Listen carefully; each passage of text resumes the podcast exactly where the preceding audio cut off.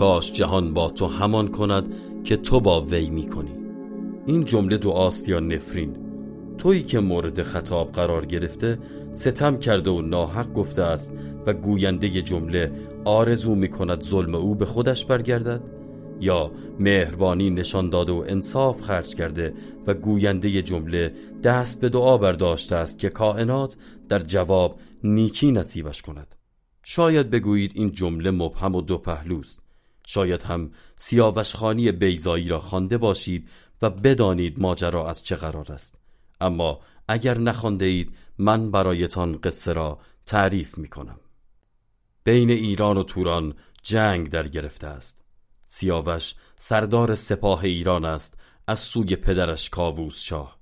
جوان برومند از نیرنگ سودابه عاشق گریخته ساز و برگ فراهم کرده و با رستم و دلاوران دیگر همراه شده است که تورانیان را از خاک ایران براند. اما دلش با جنگ نیست. ناگزیر دست به کمان برده و خون ریخته و چند شهر غارت شده را پس گرفته است، اما بیش از این قادر به ادامه دادن نیست. مردد مانده سر رودی که میان دو سرزمین دشمن است. گذشتنش از آن یعنی ریختن خونهای بیشتر و ویران کردن آبادانی ها.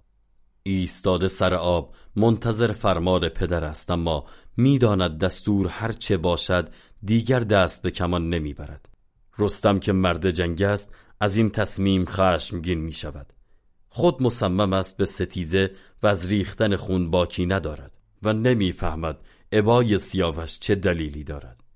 جا زده، ترسیده، نقشه‌ای در سر دارد. سیاوش در پاسخ به رستم جنگجو می گوید چه سود که این آبها را خون کنم، که کشتگاه تشنه به خون مردمان من سیر کنم، که آبادی ها بسوزم و ویران کنم. چرا به اشکهای مادران آب این رود را بشورانم؟ چرا خود را تیغی بران کنم در کف مرگ هزار دست، هزار چشم، هزار پای، هزار سر؟ خشم خروش پهلوان آرام می گیرد. عادت به نبرد دارد، اما با شنیدن این حرف ها انگار دیدگان دیگری می یابد. به سیاوش می گوید تندی کردم و ببخش، تو به من دیدگان دیگری دادی. اگر درست تویی این جهان چه میگوید؟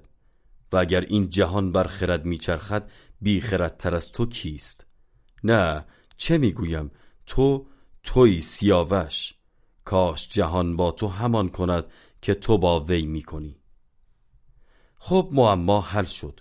جمله‌ای که ابتدای مطلب نقل شد دعاست و بیضایی با گذاشتن آن در دهان رستم قهرمان اخلاق مدارش را ستایش کرده است. اما اگر این چیزها را ندانیم چه؟ اگر برگردیم به ابتدای یادداشت و جمله را خطاب به خودمان بخوانیم چطور؟ حالا که روزگار از هر گونه زهری چیزی به کاممان ریخته، حالا که بیم امروز و هراس آینده سختی زیستن را سخت تر کرده، حالا در این روزهای دشوار باور نکردنی ما داریم چه کار می کنیم؟ اگر کلاهمان را قاضی کنیم، اگر توی خلوت تعارف را با خودمان کنار بگذاریم، کاش جهان با تو همان کند که تو با وی می کنی، خطاب به ما دعاست یا نفرین؟ سؤال دشواری است، اما می شود به سادگی از گیرش در رفت. مثل عکس هایی نیست که کاوه گلستان میخواست به ما نشان بدهد تا مثل سیلی به صورتمان بخورد و امنیتمان را خدشه‌دار کند.